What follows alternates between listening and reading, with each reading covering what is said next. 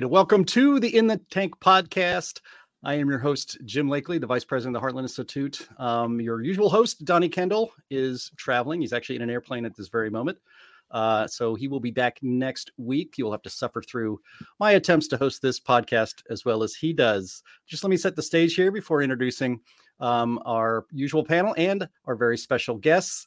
You know, investments in alternative energy companies, they took off like a rocket in 2020, but all those gains are now gone. General Electric announced that it will put a it will post a billion dollars a billion dollars in losses in its wind division the S&P Clean Energy Index is down more than 30% this year and still dropping. Siemens, one of the premier German manufacturers of wind turbines, saw its stock price crash by nearly 40% in one day last week. In fact, I believe it was uh, one week ago today. And now they are demanding a $15 billion euro bailout um, from the German government.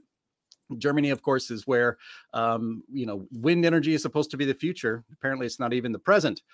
And of course, the news for electric vehicles um, is not very much is not very good at all, despite uh, endless government government subsidies.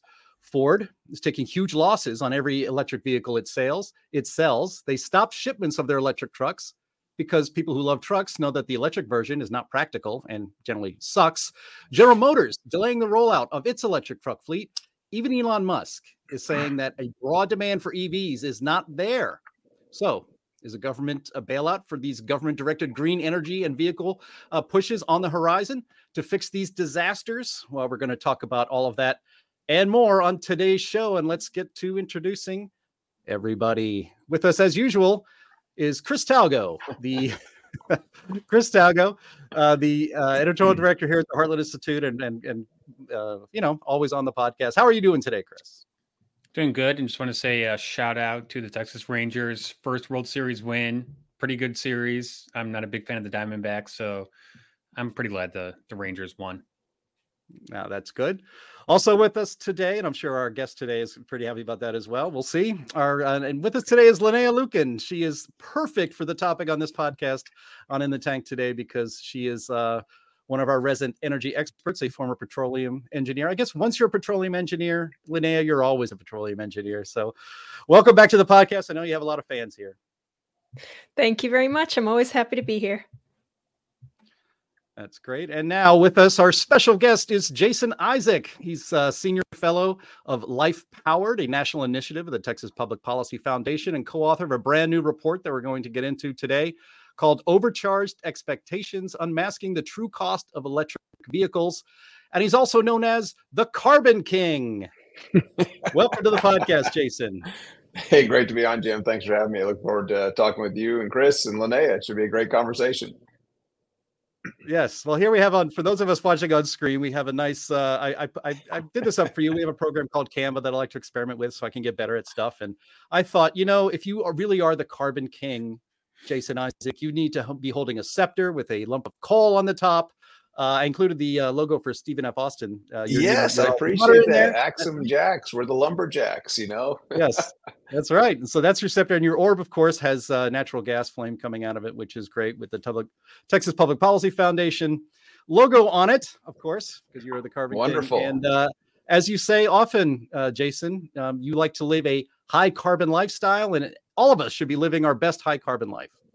I, I, I do. I, I, I live a high carbon lifestyle, and I think the rest of the world should too. It's truly where you have economic prosperity, and with economic prosperity, you get environmental leadership.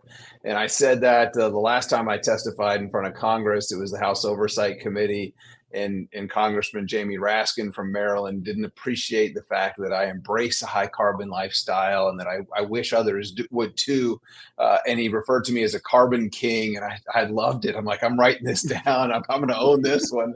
So I love it when people call me uh, names and I embrace them and, and use them as a nickname. But uh, yeah, I, I'm the carbon king. Yeah, well, you, you definitely have a lot of fun, and and there's one thing the environmental left the one thing the environmental left does not like it's people having fun uh, either and so you you uh, having fun at their expense and embracing these labels they put on people is great so uh, before we get into our topic areas and uh, there's so much to talk about on uh, the collapse of green energy, the coming collapse. Maybe it's already started and we just don't know it yet. Uh, Jason, why don't you tell us a little bit about yourself and about the Life Powered initiative and uh, and the Texas Public Policy Foundation? I know that uh, I'll just start off by letting everyone know that you're a former uh, state representative in the great state of Texas.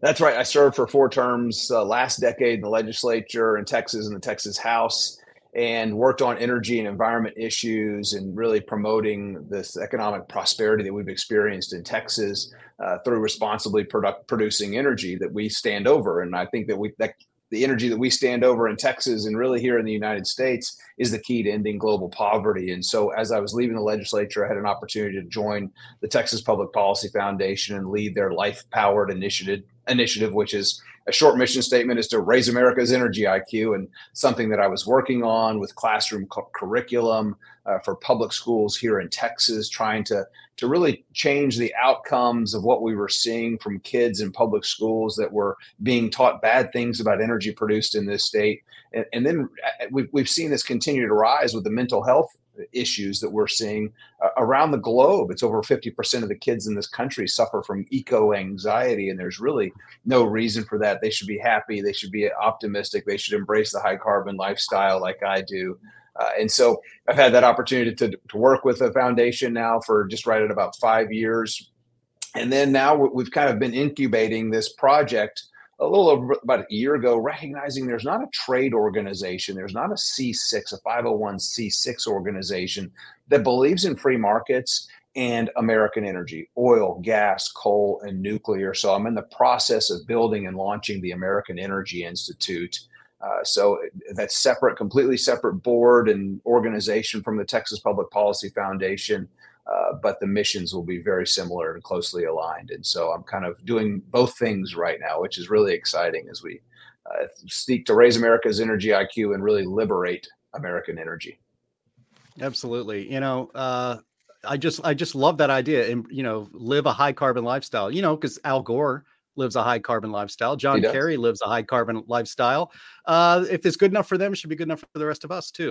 Um, yeah, and so you look I, at places that, that don't yeah, because you, look at places that don't live a high carbon lifestyle, and I, I love using the uh, Sri Lanka as the example. You know, when he, the, the president is former now former president of Sri Lanka ran in 2019, he said he was the first ever net zero candidate on the face of the earth and got elected. And then in 2020 began implementing his net zero policies and banned the use and importation of nitrogen based or fossil fuel based fertilizer and, and Sri Lanka was experiencing prosperity. They were on this pathway to prosperity for the first time in their existence. People were, were thriving. They, their incomes were increasing. They were exporting tea. They were exporting rice. And then what happened is this, the policies went into place and food production decreased 40% food cost increased 80%. They were no longer exporting food. They were having to import it and depend on mainland China and India for food staples. And that was resulting in poverty. And today you've got nine in 10 people in India that will, will face hunger every single day. And so, rightfully so, the, the people of, of Sri Lanka, forgive me, Sri Lanka, stormed the, the palace, the presidential palace in 2022 and when the president fled, he didn't go to Malawi, that's at net zero, or Ethiopia, that's at net zero. He went to Singapore on a military fossil fueled plane. And Singapore is the highest per capita CO2 emissions on the face of the earth. And that's why, wait, why did he go there? He should have been relegated to what he was pushing on his people, and that's net zero. And but he didn't because he's hypocritical, most like the people that profess against a high carbon lifestyle. They're they're hypocritical. They're living high carbon lifestyle, but want the rest of us to live in abject poverty. Yeah, well, if he if he had surrendered himself to his people, I don't think he'd be around to do anything. So it's good that he hightailed it out of there. Yeah. Uh, all right, so let's so let's get started uh, on some of the the topics um, and the stories we pulled up for today. Um, Andy's got a video that we're going to run here in a second, but uh, to set that up, I'm sure you heard about this, Jason and and uh, Linnea and Chris, that a uh, enormous offshore wind project off the shore of uh, southern New Jersey uh, was canceled by a, Danish developer named Orsted. They're one of the biggest wind uh, wind generation, wind power generation companies in the world. And uh, they just, I think yesterday, announced that their big Ocean Wind 1 and Ocean Wind 2, so a huge two stage uh, project that was going to cost, I think, um, several billions. And there's lots of, they got lots of tax breaks and also direct subsidies to put this together. They just, they said, uh, they said the other day, you know, it's uh, too expensive. We're not going to do it. Um, goodbye. We're heading back to heading back to Denmark apparently. So go ahead and hit that video. This will give everyone a little bit more background. Welcome back. An offshore wind farm developer canceling two major offshore wind projects in a blow to President Biden's green energy goals and his climate change agenda. Fox Business's Madison Alworth is live at Leonardo Beach in New Jersey this morning. Madison. Good morning, Maria. The news, a huge blow, like you said, to President Biden's green plans as well as plans for the state of New Jersey.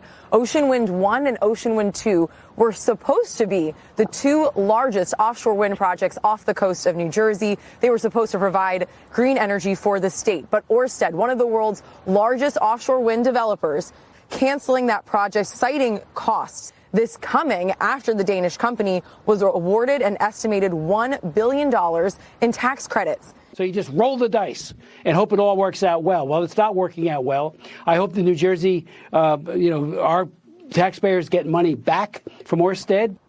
You know, in July, Governor Murphy said such tax breaks were necessary if New Jersey wanted to keep Orsted interested, obviously, seeing it didn't work. So in an announcement yesterday saying, quote, today's decision by Orsted to abandon its commitments to New Jersey is outrageous and calls into question the company's credibility and competence. Overall, this paints a dire financial picture for the future of offshore wind off the east coast of the United States. Maria? All right, Madison. Maybe well, the end of that video, I guess, got cut off. Maybe those Uh, whales Maria will made- stop dying and washing up on shore. That's for sure. Yeah, there we go. so good news for the whales. The reporter was not was not able to go out in the ocean and uh, and talk to any whales for comment, but it's definitely good news for them. Uh, Linnea, let's start with you on your your reaction to this, and then we'll we'll go around the horn. But um, you know, New Jersey, it seems to me, being upset that uh, this company took a bunch of benefits and then walked out. is kind of like um, inviting a thief into your home and then being upset when your silver's missing. yeah, that's about right. And I wanted to point out too. Look at the if we if viewers want to rewind a little bit later, but um, if you look at the transmission line plan that's involved there, it's not going. You know, the power isn't going to the neighborhoods and the and the coastal regions that are directly um, in the path of those big wind turbine fields. It's getting shipped further north away from them.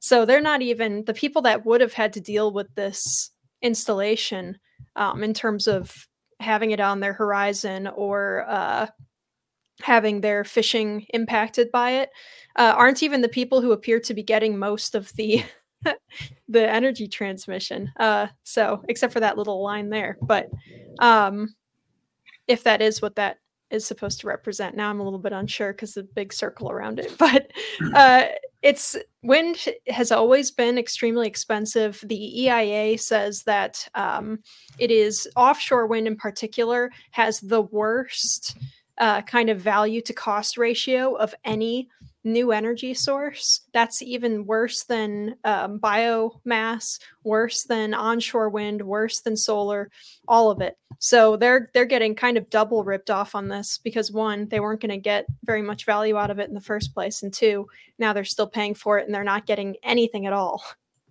Yeah, yeah. I mean, it's like uh, the there are they're building wind farms um, all over the Shetland Islands, and um, you know my family has some connection there, and I visited once, and uh, I have family members that go all the time, and they're putting these these landscape blights and uh, bird killers up there in Shetland, offshore and onshore, and the power does not power anything in Shetland. It all gets transferred back to the mainland Scotland instead, and so that that tends to be the uh, the way these things go, Jason, is that uh, you know the, these they're not only they're not only intermittent and expensive, but they don't even really generally help the communities that they are blighting with these big uh, bird killers out there. no, they certainly don't. And I'm surprised it took this long for the New Jersey governor to question the competence of Orsted. The only reason these would be built is because of the massive subsidies. And now they're proving that that's not even enough to prop them up. And I've had an opportunity to visit the only coastal wind farm that's in existence today in the US. It's the Block Island Wind Farm in Block Island, right off of Rhode Island. And there's five turbines there. And when I visited, only only one of them was working. So, it, it, granted, the installed capacity of these turbines and, and you're, you're, right at 20% handicap because only one of them is working. And so maybe it's producing about 3 to 4% uh, of its installed capacity. And then you the, the, the damage that was being done the high voltage power lines that were exposed from the sea floor that i was reading about in the newspaper headlines while i was there. It been this project had been delayed for years to get them rebuilt because you know now winter was approaching when i was there and here we are winter's approaching now. And so they couldn't rebury these these exposed high voltage power lines that came up off the sea floor. And it's interesting what they do to bury these lines is they have to do horizontal drilling. much like the oil and gas industry, but they're doing it just a few feet below the surface uh, of the bottom of the, of the, the ocean. The pictures that I saw of these that commercial fishermen provided me, you have oil leaking all down the masts of these, mm. and it's just I, I really think that the coastal wind farms that are, have been put in and that are going to be put in around the United States and the existing massive solar arrays that we're seeing, I really think those are going to be our next EPA Superfund sites because they are going to continue to be and will be an environmental disaster that's that's degrading the ocean, that's degrading the soil. Uh, where the, the the solar arrays are, and it's just going to be incredibly detrimental and expensive for taxpayers to to clean up Again, once a hook, we're going to be on the hook for their installation, their use, and now we're going to be on the hook for their cleanup. Yeah, I mean, uh, the I've had you know conversations around here at the Heartland Institute. We talk about energy policy a lot, and I don't know if I think Sterling Burnett, our uh, the head of our climate center here at Heartland, he may have been the one who said this. That if, uh, well, obviously this part is true. That if a um, wind turbine kills a raptor, even an endangered uh, bird, you know, uh, that's fine the employees go collect the carcass and throw it in the garbage. If a endangered species dies of natural causes on the property of your coal or natural gas plant, you are in heap big trouble with the federal government. And so, you know, the the, the environmental left has for way too long gotten away with the myth that solar and wind are clean and good for the environment. They are not remotely good for the environment. Um, who who's who who does anyone care about the migrations of say desert animals that uh, that, that are interrupted by huge farms of solar panels, or of course you know birds and um, that are killed by you know, wind turbines? and the amount of land that would be necessary to replace the base load power we have in this country if you were to replace all the coal and natural gas plants and nuclear plants because the environmental left doesn't like nuke either um, how much land would be used and how much obviously uh, petroleum and fossil fuels that will be necessary to build those. Um, I have yet to see, maybe the invention will come one day, but I've yet to see an electric bulldozer. Uh, and I don't think we're ever going to see one. They don't have enough power.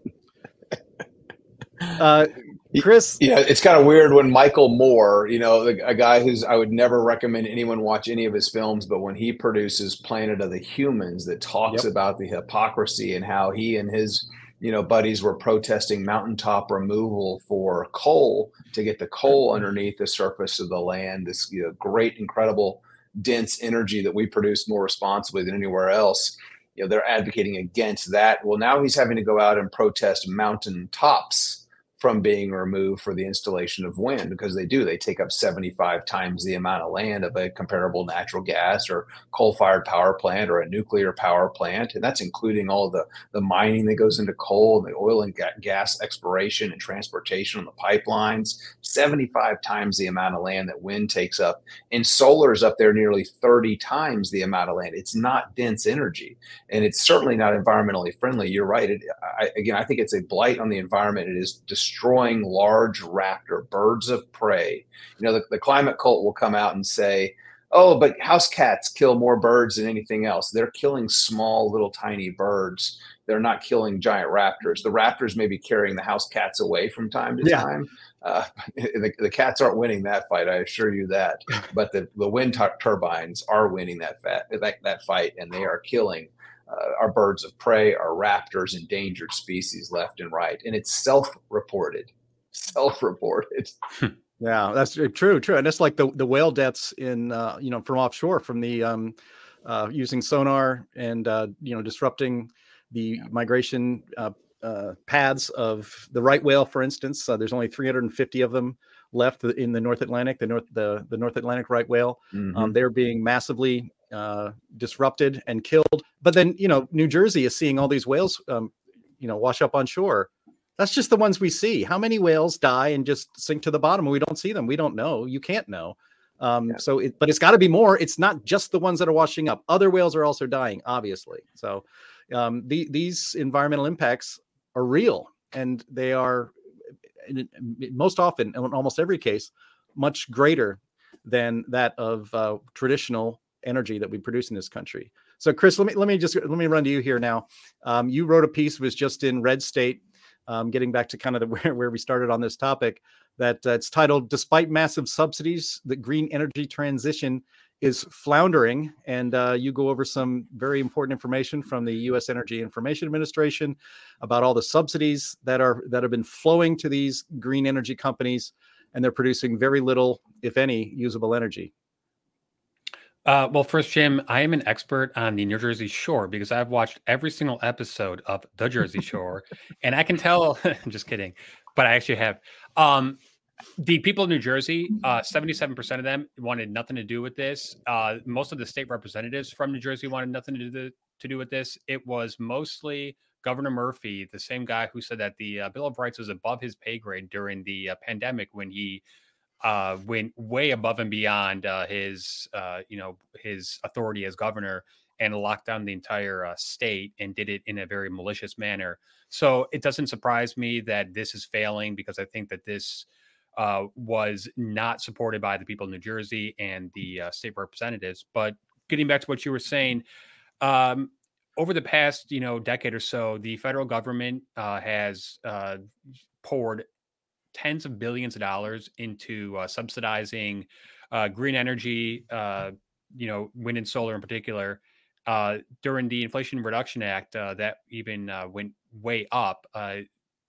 Wall Street Journal estimates that the in, the Inflation Reduction Act is going to add 1.2 trillion dollars for subsidies to EVs and to uh, wind and solar. And despite all of these subsidies and uh, the amount of subsidies that the green energy uh, industry gets pales in comparison is just it is just so much more than what the uh, fossil fuel industry gets however even with all those subsidies they are losing money hand over fist as you know both of the uh, other guests have said it, it, it's not economically viable and regardless of the indirect and uh, direct uh, uh, subsidies, tax credits, all the you know stuff that they're throwing at this, it's not working, and it's it's it's uh, scary to me because I think that what's going to happen is they're just going to say, well, we need to double down, we need to do more and more and more. We've seen Proterra go uh, bankrupt, we saw Solyndra go bankrupt in the Obama years, we saw Battery uh, A two A one two three go bankrupt, and the the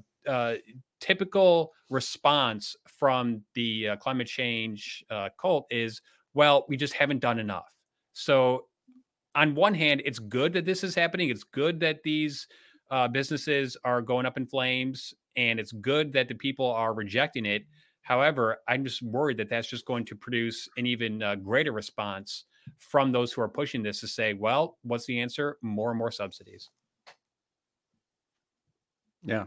And uh, Jason Linne, got any uh, comments on uh, I, I, yeah, I got I got to jump in here because Chris made a reference to Jersey Shore, and it's really hard to do GTL without affordable, reliable electricity. You can't mm-hmm. get to the gym in an EV because you know New Jersey's got inclement weather; it's going to be cold, and if you're relying on wind, you're just not going to be able to power it. And then you, you can't do the tan because you know probably the light bulbs are dangerous, or you know you're not going to be able to get to the beach. And then the laundry, you know, laundry's got to be powered by affordable, reliable electricity, which is increasing across the U.S. So GTL is pretty tough with wind wind and solar uh, and heavily subsidized forms of energy. So we just need more affordable, reliable energy from oil, gas, coal, and nuclear uh, in this country. So, Chris, I just had to throw a Jersey Shore reference back at you with the GTL. love it. Love it. well, it, it really burns me up, Jason, that you told me about that oil dripping off of the uh, wind turbines because when I worked offshore, you know, it, it was full panic mode if you dropped a plastic Dixie cup over the side of the rig because that was um, litter, pollution, whatever. Or, you know, God forbid you had um, some mud that wasn't supposed to go overboard, go overboard, or whatever it happened to be. And you would get massive fines for just the smallest stuff. And uh, so we were all kept really on our toes about that. But the idea that these things are just seeping lubricant and stuff into the water um, ticks me off a little bit. Yeah, and I, am there with you too. It's you know, little story about me. I was getting my swim merit badge in Boy Scouts, and I had a piece of gum in my mouth walking down to the shore of this lake to go swim in it.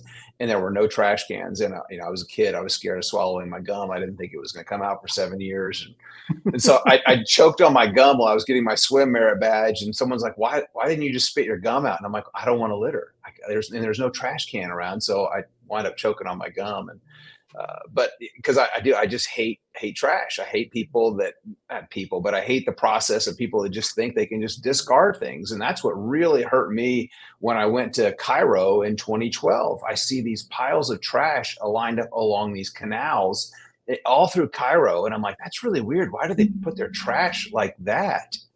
And it, it, turns out this was the start of the Arab Spring, and things were going really bad in their economy. And this is what happens when you don't have economic prosperity. You could care less about the environment. You you, you you're just worried about survival. And it wasn't until a couple of days later that I see men with cardboard boxes pushing that trash into the canals that feed into the Nile River. And I was it just like this gut punch to me. And I'm like, wow. And that's why it's one of the dirtiest rivers on the planet. And you know we don't we don't have any of those rivers here in the united states because again we produce energy more responsibly than anywhere else around the world. And we actually know how to manage our, our refuse and our waste. And, and that's that's a good thing. And those trash trucks are powered by diesel fuel uh, so some some good environmental leadership in this country. We need more of it around the world. Jason, yeah. Jason, I too uh, really despise uh, litter, and uh, one of the things that I've always noticed, you know, I live in the Chicago suburbs, been to you know New York City, been to L.A., been to San Francisco, been to some of these uh, major metropolitan areas. The ones who are them, you know, foremost in the green energy, you know, is going to save the day uh, you know, canard. But it just, uh, I find it very interesting that those are the dirtiest, most polluted, most disgusting, most non quote unquote environmental places in the entire country. Yet the places where they thumb their nose and, you know, we actually use uh, fossil fuels, most of those, most of those places, you know, generally speaking, tend to be much much uh, cleaner and much more you know environmentally friendly so i think that that should not get lost in this discussion where the places that they are pushing all this stuff, they could not care less about an actual clean environment. And a clean environment does matter. Yeah, you're you're you're spot on with that. Doesn't San Francisco have these machines that go around and pick up human feces and people that go around and pick up human feces off the sidewalk? Yeah. It's it's it's awful. Yeah. Well, let's let's uh you know, uh, right before we came on the air, um talk chatting with Chris a little bit about uh, today's topic and how um, there's some sort of saying that's like something will continue uh, inevitably until it doesn't, until it can't. In other words, the clean energy industry is turning out to be not sustainable, to use a word. Uh, so some of the from the show notes that we have today, there's a story in Reuters that Siemens Energy shares slide 39% after company seeks state guarantees. Uh, so as I mentioned at the top, you know, they, they their shares plunged 40% in one day, wiping out 3.16 billion dollars off of its market value. Uh, you know, Siemens is, is obviously, or if you didn't know, Siemens is the biggest um, player in wind energy, one of the ones in the world, and certainly in Germany. And uh, you know, they they they say that this is just not going to it's just not going to work. Um, you know, they said that uh, this year, the power energy engineering company's wind unit, um, centered on rotor blades and gears on new, new, newer onshore wind turbines, um, was just not. It was just not working out, and so billions of losses in one day. Um, also in the show notes, there's a a link to Powerline, which is one of the great uh, blogs out there on the right, has been for decades now. Uh, Heartland friend Stephen Hayward is a regular contributor over there, and he has a post called "The Daily Chart: More Red Ink for Green Energy." And uh, he has a chart on there that shows that in 2020, uh, alternative energy um, stocks, the MSCI World Alternative Energy Index, went through the roof, just whoom, like a rocket, and it started to slowly come down, come down, and now in the last maybe six months, it's, it's the bottom has fallen out to the point where there's another there's another uh, uh, line on that chart where now actually energy that works. The, the World Energy Index is now above that. Uh, we have another chart that shows that uh, uh, glo- the iShares Global Clean Energy um, Index is down what 32% at least. Another chart showing that uh, the S&P Global Clean Energy Index um, just from the start of this year is down more about 35%. And then there's a company called SolarEdge Technologies in the last uh, graph that they show whose share performance is down 70% since the beginning of the year. Uh, whereas be- they began the year just going up. So as uh, you know, as as we say here, whereas actually they said in another post that these green dreams are going up in smoke. Uh, you know, Jason, you know th- this this always seemed to me the green energy push seemed to be obviously it's government it's socialism it's it's the government trying to create a market that doesn't exist and that the mentality of politicians whether or not they believe in the you know uh, climate change delusion humans are causing you know catastrophic climate change whether or not they believe that what they do know is that this is a great source of power that government can actually direct this and direct something as complex and uh, essential as the energy industry in the United States or around the world. And so, as I think Chris mentioned earlier, the solution always seems to be just throw more money on it, uh, throw more money at it. Joe Biden himself has said, you know, so proud the the Inflation Reduction Act. What it really was was an investment in green energy and electric cars.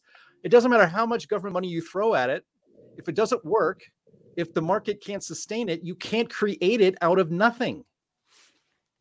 Yeah, China loves the Inflation Reduction Act, which is really the Green New Deal, which is just nothing but green energy from China, which I, I, don't know. I guess the green is the part that we're giving to China to help their economy because it's certainly not helping the American economy.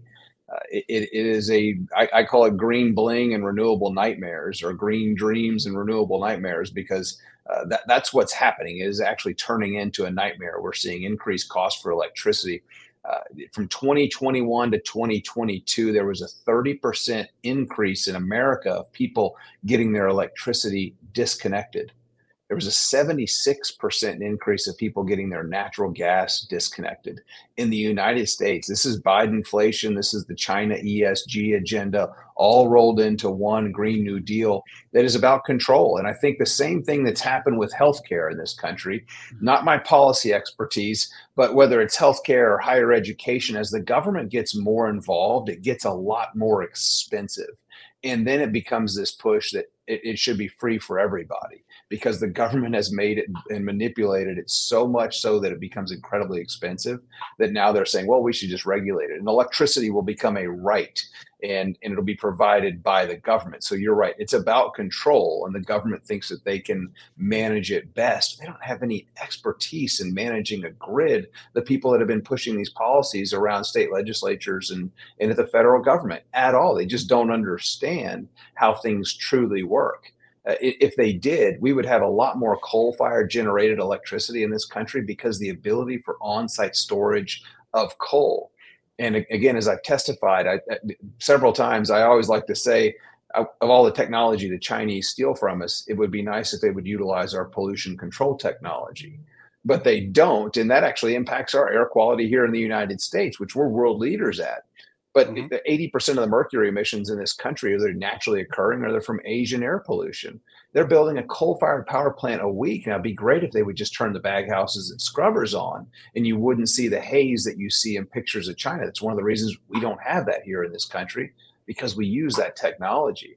But coal creates this opportunity for on site storage. So if you lose electricity to the pipelines like we lost in Texas in 2021 because of poor man made decisions, we, gas supply to, to power generation was cut by greater than 75%. Where it wasn't cut was to natural or to coal fired power plants because they had six to nine months of storage on site. So we really need uh, some sort of reliability standard within the grids around this country so that we don't go the German route, which is this their energy turnaround is how the word translate that they're going through right now. And now they're turning around their energy turnaround. I don't know what you would call that. uh, there's probably some German cuss words in there that some people would use. But they are they're they're dismantling wind power to get to the coal underneath so that they can provide reliable electricity. Uh, and, and they're, they're, subsidizing it so heavily to make people's bills from going up. But you're paying out of one pocket higher taxes, and then you're paying your electric bill out of the other pocket. But it has led to deindustrialization in Germany. It's led to deindustrialization in the United Kingdom.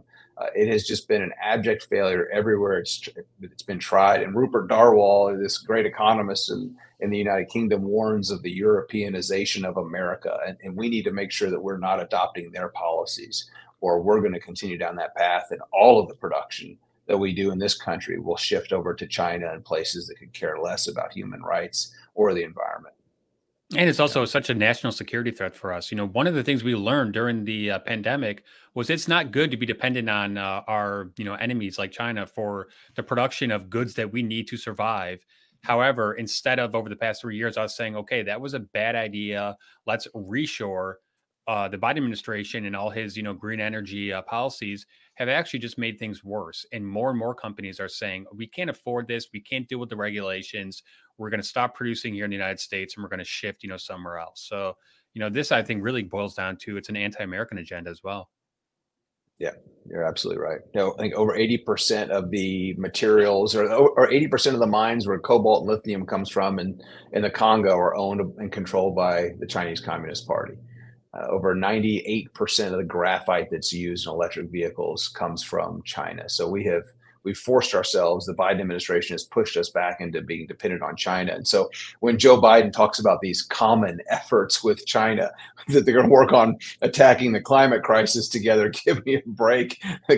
yeah, China's working to continue to advance these policies because it knows they're, they're going to benefit off of it. And what's so frustrating is, you know, a couple of years ago, we were energy independent. We were energy dominant. We were actually a net exporter. We didn't have to worry about what's going on in the Middle East. We didn't have to worry about any of that stuff. However, once again, uh, you know, uh, this command economy approach, which is obviously going to fail and it's going to be uh, worse for, you know, the American people. Eh, they just keep, you know, plowing forward with it, regardless of the consequences and regardless of the, uh, pain and suffering that it's producing for the people that they're supposedly, you know, most concerned about. Yeah. Linnea, you got you got something to add there? I mean, uh, I was just going to bring. Sure. There, a, there, yeah, there was a there was just one fact I, I meant to bring in here because I mentioned it in the top of the show that uh, General Electric's offshore wind is to, is um, going to post one billion dollars in losses. Um, I think eh, for this year, maybe even more by the end of the year.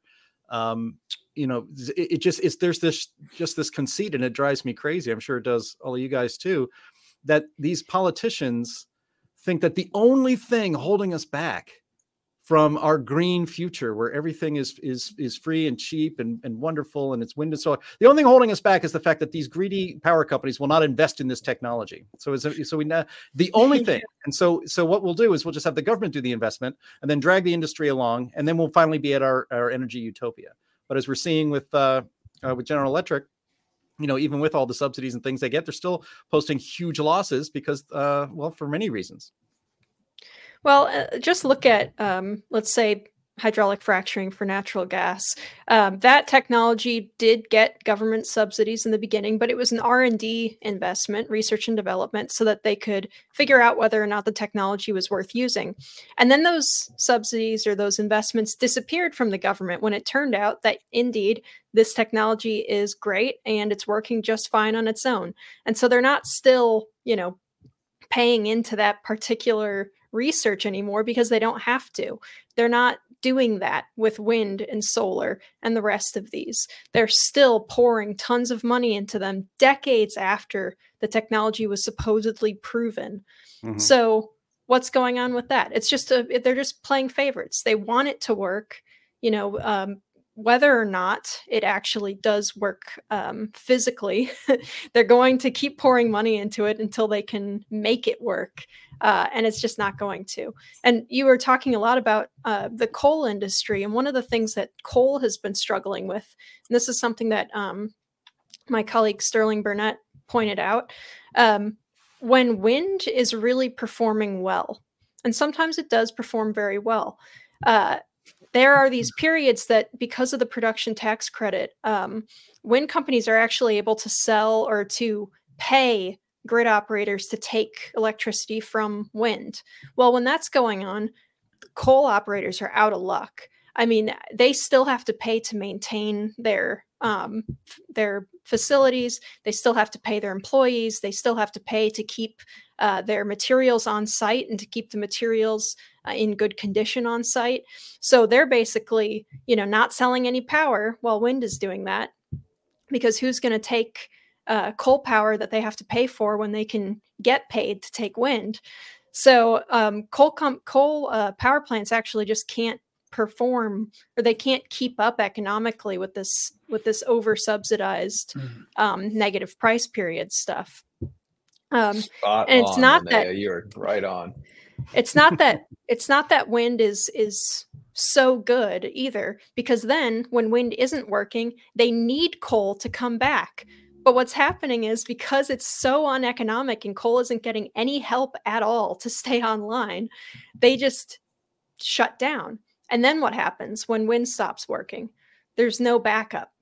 And we're just, again, SOL. But Linnea, it's not that the that coal is getting no quote unquote help. I don't think coal should get any help. They're actually making well, it. They're making it so difficult for the coal industry to just to just thrive with the regulations, the constant, you know, EPA mandates and such. So yeah, it's not right. a level playing field by any stretch of the word. And you know, as we've learned, this is just you know almost like common sense at this point. When the government picks winners and losers, it doesn't work because what you're doing is you're shifting money in a perverse, you know, incentive system to a company that's not going to innovate, that's not going to, you know, tinker and, and try new things. Really, what you're going to get is a bunch of people who are politically connected who are going to use that money to, you know, to basically en- enrich themselves. And then, you know, what usually happens is a couple years later, when the technology doesn't pan out, as we saw with Solyndra and with, uh, you know, the the bus company that uh, President Biden loves so much, uh, Proterra, they go bankrupt. And then guess what? We taxpayers are on the hook for it and we're not better off at all. We're we're actually worse off. It would be so much better if we just let, you know, green energy work in a free market. And who knows, maybe sometime in a couple of years, someone will come up with a, you know, innovation that changes the the the game here. But it's not going to happen from government top down. It's going to happen from the bottom up. Right. And and I don't mean to imply that there's some kind of a level playing field that then right. uh, wind is getting a boost on. Mm. Uh, no, coal is being actively attacked on all fronts. Right. Uh, from the yeah. government side and also from the economic side because of the government meddling in uh, the production tax credit stuff. So it's yeah. uh yeah Linnea, yeah. you're spot on on on that where the wind ramps up in the afternoon hours when demand may not be there yet and then it starts to drop off when the demand is there the same thing happens with solar. And so what you do is you have to derate the coal while the, the wind is going up you derate the coal and then then all of a sudden the wind drops off or you have some unexpected weather issue a cold storm comes through and the wind stops and the solar stops producing and then you've got to crank the you got to crank the, the the coal and natural gas back up and that's like driving a car in traffic. It's the least efficient way to drive a car because you're ramping up and slowing down and ramping back up and slowing down. When mm-hmm. before you had these variable sources of generation on the market you didn't have that variability with with your generation your thermal generation but now you do. And so this equipment is getting stressed. Uh, it's not getting updated because like like you said when wind can pay to put electricity on the grid because they're making $25 per megawatt hour of electricity produced. They have all these power purchase agreements where companies like facebook and apple and google will say they're 100% renewable if they are, I'd love for them just to get off the grid. But but they say that, and they have all these diesel generators parked at their server farms just in case the power trips. In California, I mean, this is the case where Microsoft had to get all these waivers from clean air requirements so they could put just dozens of diesel generators at one of their server farms that are parked out in a truck so they're they're but they they pay a premium so that they can virtue signal that they're 100% renewable when truly they're just paying for credits. Uh, they're not off the grid. Uh, but it is it's it's one thing we've advocated for years for the Texas Public Policy Foundation is we need this firming requirement. We need a reliability requirement where we tell generation that during the the 100 peak hours of a year, you've got to be able to guarantee a minimum amount of electricity and sorry if the wind's not blowing or the sun's not shining then you're going to have to partner with or you're going to have to build new quick start natural gas generation to put electricity on the grid right away so that the ratepayers have electricity when they need it and that shifts the burden of cost to the reliability to the ones that are causing the unreliability namely wind and solar. And so we're still working on that policy. I think the southwest power pool will probably be one of the first to implement that across their grid and hopefully texas will be right there lockstep maybe maybe right behind them or, or, or about the same pace. But we'll see we're going to start to see more and more reliability requirements come into grids over the next couple of years. Yeah. We well hope. i mean I mean, speak, speaking. I mean, that sounds like a virtue signaling scam. And uh, speaking of virtue signaling scam, let's get into EVs. uh, you, you guys might remember. Well, I think it was one or two Super Bowls ago. Uh, I believe every single automobile commercial was for mm-hmm. an EV, all of them. Uh, I, and it, maybe there was one that wasn't. And it was either one year or two years ago. Actually, no, I'm pretty sure now that it was two years ago because yeah. in last year's Super Bowl, I think there was one EV commercial. Yeah. I could go research this, but it was close. But like two years ago, it was everything was EV, EV, EV, uh, all this stuff. Well, um, it, there's our big time signs that the EV bubble, that it's a bubble and that it's collapsing. I mean, Ford announced that it lost 1.3 billion in its EV division during just the third quarter of 2023. And that translate translates into a loss of $62,000 and 16 or $62,000 for each of the 21,000 uh, EVs that it sold during the period the CEO of Mercedes Benz, again, I know I saw an electric Mercedes Benz commercial. Um, he said that the glut of EVs on the market, uh, there's a glut of them and the public doesn't want it. He said, quote, I can hardly imagine the current status quo is fully sustainable for everybody. And as I mentioned at the top, even Elon Musk is warning that the demand, the general demand for, for electric vehicles just isn't there yet, uh, despite, you know, the government uh, read something yesterday, Jason, where it, I think it was in the Wall Street Journal, where as it is now, subsidies for electric vehicles, um, if you add them all up from coming from all different directions, is about fifty thousand dollars or 40, 43 to fifty-three thousand dollars per vehicle. It would be cheaper for the United States government just to buy everybody a regular car than it is for the subsidies for EVs that are going on right yeah, now. Yeah, people would have safer, newer cars that would be better for their families that are probably more fuel efficient, but they're forced to stay into older, less safe vehicles uh, than what they would otherwise be because of all these mandates. And yeah, the. Wall Street Journal hopefully was sharing some of the research that I just co-authored that shows that over 10 years you start to add in the subsidies and the mandates and the the avoided cost of an EV and it adds close to $50,000 to the cost that uh, to an EV and that's including the $7500 tax credit. Some people think that oh that's the only subsidy that's in there. Couldn't be further from the truth. So you, you look at a Ford Lightning, ninety-two thousand dollars for a Ford Lightning. They just lowered the price six thousand dollars. Based on their financial results, they're losing sixty-two thousand dollars per truck. So now you've got the shareholders, the companies that are like BlackRock that are using pension dollars for teachers and firefighters that are investing into Ford they're pitching in $62,000 per lightning. And then you add in this additional $50,000 in subsidies that ratepayers are paying. And you're talking the true cost of a Ford Lightning truck is over $200,000. But no one wants to pay that. I mean, no one really wants an EV, anyways. The only people that are so brand loyal are, are Tesla owners but you look at owners of other EVs, a majority of them, when they buy another car, they're not buying an EV, they're buying an internal combustion engine.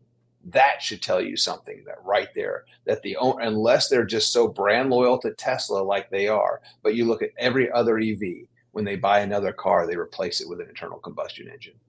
Yeah. I mean, when, when more than half of your customers don't want to buy your product after they've experienced your product, that does that seems bad. I don't, you know, I'm not, a, I'm not a trained econo- or economist, but it seems bad when half your customers would not want to buy your product again. You know, uh, that doesn't seem like a growth industry to me, Jason. I mean, yeah, it's not. It's it's it's threatening. It's it's alarming, and people want the range. I, you didn't. My favorite number from the financial results was GM. Their their Silverado electric truck during the last quarter, they sold 18 of them. Yes, 18. it just cracks me up. Um, but you know, I think uh, uh, Allysia Finley from the Wall Street Journal reported on Monday talking about the collapse of these wind farms and quoting the Orsted CEO saying that the, the governments are going to need to pay more for them to be successful in their deployment of coastal wind. That she was also talking about the automakers are going to be coming with their hand out looking for another bailout because yes. of this this this crash. And you know the title says, "Well, EVs." EVs will never catch on. I think the only thing that EVs are going to catch on is they're going to continue to catch on fire. I knew that was coming. That was good. yeah, I mean, it's true. I mean, look, like, they don't even come with um, an oven. Like, I mean, do you think that kind of cost? You have like a multi-use vehicle that hey, I can cook a pizza while I'm driving down the road, but you know, if you don't mind a little bit of lithium. yeah, yeah, I mean, I guess you could bring them to a tailgate, and then you wouldn't have to bring a, a grill with you. You know, just wait. Yeah, for that's right. Yeah, they'll, they'll, burn for hours. So I mean, if yeah. it's really cold outside, just put a little salt water on the battery. And, ooh. yeah. Well, I mean, Ford they um they stopped delivery of the the Ford. How dare you! to all of their dealerships, they stopped delivery because I think a, a dealer normally wants about maybe six weeks uh, rotation in in uh, in inventory. Uh, that'd be like the on the outside. You know, obviously they would like a basically a month, but uh, the Ford dealerships have all of these F one fifty Lightning trucks that are not selling. They have like ninety days of inventory in their on their on their lots, and they're taking up space that they could act for, for vehicles that they could actually sell. And uh, Hertz, I saw this the other day. Uh, Hertz again, one of those commercials he saw all the time with Tom Brady. I don't understand the appeal of Tom Brady. I don't think he's funny. I don't think he can act. I think he's kind of boring. But Hertz pays him a lot of money to be their spokesperson, and all their commercials um, over the, most of the last year have been about how he's going to be renting a, a Tesla EV for his next trip and all of that. Well, uh, Hertz is now admitting that that's actually bad, and we don't want any more Teslas. Perhaps we don't want any more at all because we can't sell them back uh, for one, Tesla keeps dropping the price of their cars to help them move their inventory. So the resale value, I mean, that's where rental cars make a lot of their money. They rent the car out for an X number of miles, then, and then they sell it and they, and they, and they pocket the cash. Um, Teslas are not very good resale value. Any electric car is not going to be very good re- retail value because the battery efficiency drops. Um, you know, they always say that the value of your car drops the second you drive off the lot. Well, the efficiency of the battery powering your car drops the minute you drive off the lot as well, and it is always going to go down. It's never going to go up. Uh, and so Hertz is starting to re- rethink its commitment to renting EVs, uh, where people might have fun with them, but they can't make any money off them anymore. In fact, they're losing money on them. So, so Lene and Chris, I mean, every indication is that uh, the electric the push for electric vehicles, which again, this is government creating in order to save the planet, supposedly. And we might or might not get into how environmentally uh, harmful the, the construction and the materials for an electric vehicle actually is. But again, it's the government trying to create a market to quote unquote save the planet that doesn't exist. And they think they can just will it into existence. If we just produce all the only thing keeping people out of electric vehicles is that there aren't enough of them, right? And so if we put all these subsidies together, if we just pay the car companies to make these vehicles, then people will come flock and buy them. But as we see, uh, markets don't work that way, and that people make their own choices, and they're choosing not to have an electric vehicle for a million different reasons. Um, and and so we are seeing the collapse now. It's I never thought it would happen this fast, but it's happening really fast now. Right. That all of these companies are putting up billions of dollars in losses in a quarter on their on their EV divisions. And it's even worse than that, Jim, because the uh, so we had on climate change roundtable, we had a viewer that emailed us after one of our mm-hmm. shows on EVs. They said that they're a they're a dealership owner, and um, that the government is telling them that they have to put in more uh, charging ports so that they can sell more of these uh, um, electric vehicles or they're not the government but the like ford is telling them you have to put in x number of charging ports so that you can have x number of evs on the lot.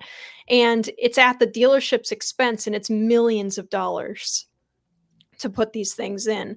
And they this woman said you know this is a nightmare an actual nightmare dealing with these things because you have to have them always rotating between being plugged in. There's no way you can have a charging port for every single EV on the lot. That'd be a huge waste of time. And the batteries slowly lose power over time uh, when they're not plugged in. So even if they're not running.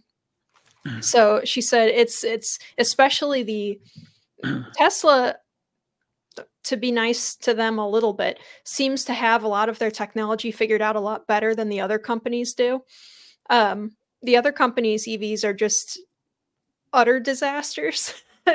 not that not that Teslas aren't uh, not as good as people uh, kind of hype them to be. Um, you know, the build quality is kind of meh from what I've heard. Uh, but but a lot of these other companies' cars, they they're losing power off the battery when it's just sitting around. They're they're way less um, efficient. They get way less range than they claim that they do. And even Tesla struggles from that problem. But they'll admit it and they'll say, we're working on it. But these other companies are like, hey, we're getting free money to put these things out. And so we're going to invest all this money in it because we anticipate that we're going to continue to get all this free money to do it. Um, we don't really care what happens. Uh, but maybe they'll start caring, Jim, if they're putting forward billions of dollars of losses as long as they don't get bailed out. Well, and that gets yeah, to I what think they're going to hopefully advocate for some changes in the corporate average fuel economy standards here soon, as we highlight in the paper. That's one of the areas where Tesla has probably would not be profitable without those credits at 1.78 billion dollars in 2022 in credits because this false and what we think is illegal multiplier that they're taking. For every gallon of fuel you save you get credit for saving nearly 7 gallons. And so then then Tesla can take those credits and sell them to other automobile manufacturers. And this is where we point out that people that are buying internal combustion engines whether they gasoline or diesel they're paying for those offsets for and contributing towards other people to buy their fancy EVs. These wealthy individual owners, it's yep. it's welfare for the rich EV owners. Uh, and so I, I, hope that there's some progress made over the next couple of years on this corporate average fuel economy or CAFE standards because the system is being manipulated to benefit and really force people into EVs to the detriment of the American automobile manufacturers we're seeing fold out right in front of us. I so, think that, so, I, but I think that this is also so symbolic of how out of touch these uh, CEOs and these, you know, uh, other board members at these at these uh, car companies are. Because if they had half a brain, they would realize who are the people who are buying pickup trucks and uh, big SUVs. People in in the quote unquote heartland they don't have access to the charging stations that are needed for them to actually buy those cars and use them properly. But who are the people who are buying most of these cars? It's people who live in mostly urban areas who use them for you know just to go run their errands you know and, and this kind of stuff while they're virtue signaling with you know their you know stickers and, and stuff but uh jim you know when i think back to uh you know ford henry ford built ford so that he could make cars for for everyday people he built the Model T so that he could actually build cars that the vast majority of working class Americans at that time could buy. Look at how completely different the culture of a Ford or a GM or some of these other uh, big car manufacturers are nowadays. They're not concerned with the desires and you know the the what the people you know who are actually purchasing those cars want because what those people want are SUVs, pickup trucks, big you know big heavy you know trucks they don't want these, you know, super uh, light, uh, you know, sedans, and they don't want EVs. So if these uh, car companies wanted to actually make money, which I assume is, you know, their their their point, why don't they just cater to the demands of their customers? But obviously, you know, the the government is, you know, using, uh, you know, its power over them, and you know, it's it's it, it's a complicated situation but you just if you just boil it down to simplicity at the end of the day if the car companies want to make money build and and uh, you know uh, sell what the people want to buy. We know what they want to buy. They want to buy trucks. They want to buy pickup trucks. They want to buy SUVs and Suburbans. They don't want to buy EVs. Yeah, I mean, if yeah, you, Chris, if you, are you're spot on there. If I could just jump in real quick, you look at, and I do this. I look at the, who the top ten shareholders are of these companies: GM, Stellantis, Ford, and, and invariably you'll find one, if not all three, of BlackRock, Vanguard, yeah. and. State Street that are part of this ESG movement. They are ones that are driving this environmental socialist governance movement, socialist movement in, within the boardrooms of these companies. And so, yeah, some of those CEOs may have the common sense to know that we just need to be selling gasoline Ford F 150s to people in Texas uh, and, and throughout the heartland because that's what they want. But their compensation has been tied to ESG and yep. DEI metrics. And so they, they, they want to get paid. They want to make money. They realize they're probably tanking their company yep. de- at the detriment of all those pensioners that are invested in their country, their company uh, but they're doing it because that's where they're being told to do from these large institutional shareholders. And that is that is such a great point. Uh, you know, obviously the BlackRock, State Streets, and uh, you know other uh, giant asset management firms, you know, hold uh, way too much you know control over what these uh, corporations are doing. But just like you said, and this is something I've been wondering for the past few years, if these if these CEOs actually cared about the longevity of their you know the the corporation that they work for, they would be doing what's in the best interest of the corporation, now what's in the best interest for these you know asset management companies. However, we do live in an economy right now where those uh, you know asset management firms and the big banks and you know the the power players actually control what these companies are producing everything from target you know what they're offering in their stores to disney what they're putting out on their streaming platform and on and on and on. It's not just the cars it's across the you know the economy yeah. Yep. I mean, you, you know, if you if you if you Google or I'm sorry, not Google, if you go into the search bar at YouTube and you put in electric truck review, and there are people who have YouTube channels, they they make money on this. Is kind of like some of them. This is their primary job. They'll just review things and review cars and uh, and trucks. And I remember watching a couple of videos from guys who really wanted to believe that this electric truck was going to be great. They so they they believed it. This is necessary. We need to transition to electricity, and then they got in it and you know had the camera there and they get oh great you know so i'm going to drag this um, very actually pretty light trailer behind me in the truck and we're going to go and they, it was in colorado and we're going to go from denver to colorado springs. I used to we do that trip all the time going to camp or whatever and and uh, in the truck and we'll do it in the electric truck. He gets in and it says range 280 miles. He goes ah great that's plenty no problem. Um, and then literally he's driving along for five minutes and it goes down to 230 and then 210 he's like i haven't gone 70 miles. I've gone seven. And and and the efficiency of the battery keeps going down. And so these are these are not practical vehicles um, and that's why they can't sell the, the, the f-150 lightning because you know if you're working for a living you know if you're a contractor you're not going to get an electric truck even if they pay you to get it which is what basically what they're doing and just to mm-hmm. b- before we get into one last uh, topic or not topic but aspect of all this jason i just want to make sure that i kind of understand you here because i want to try to give I'm reluctant to do this, but I'm going to do it anyway. I'm going to give the automakers the benefit of the doubt. And I'm going to say that they decided, look, we're going to be getting all this federal money to make these electric vehicles. And we will no longer have to pay indulgences to Elon Musk because of our gas powered cars. So they figured, well, mm, maybe as a uh, as a better financial or something that that's uh, that makes more sense, we'll just make our own electric vehicles. That way, we don't have to pay Elon Musk for this stuff anymore. Uh, it, it, did I read that right when you when you were talking about how that's that's really how Elon Musk has made a lot of his money? He's basically paid by the other car companies because his cars don't have uh, any emissions, but theirs do.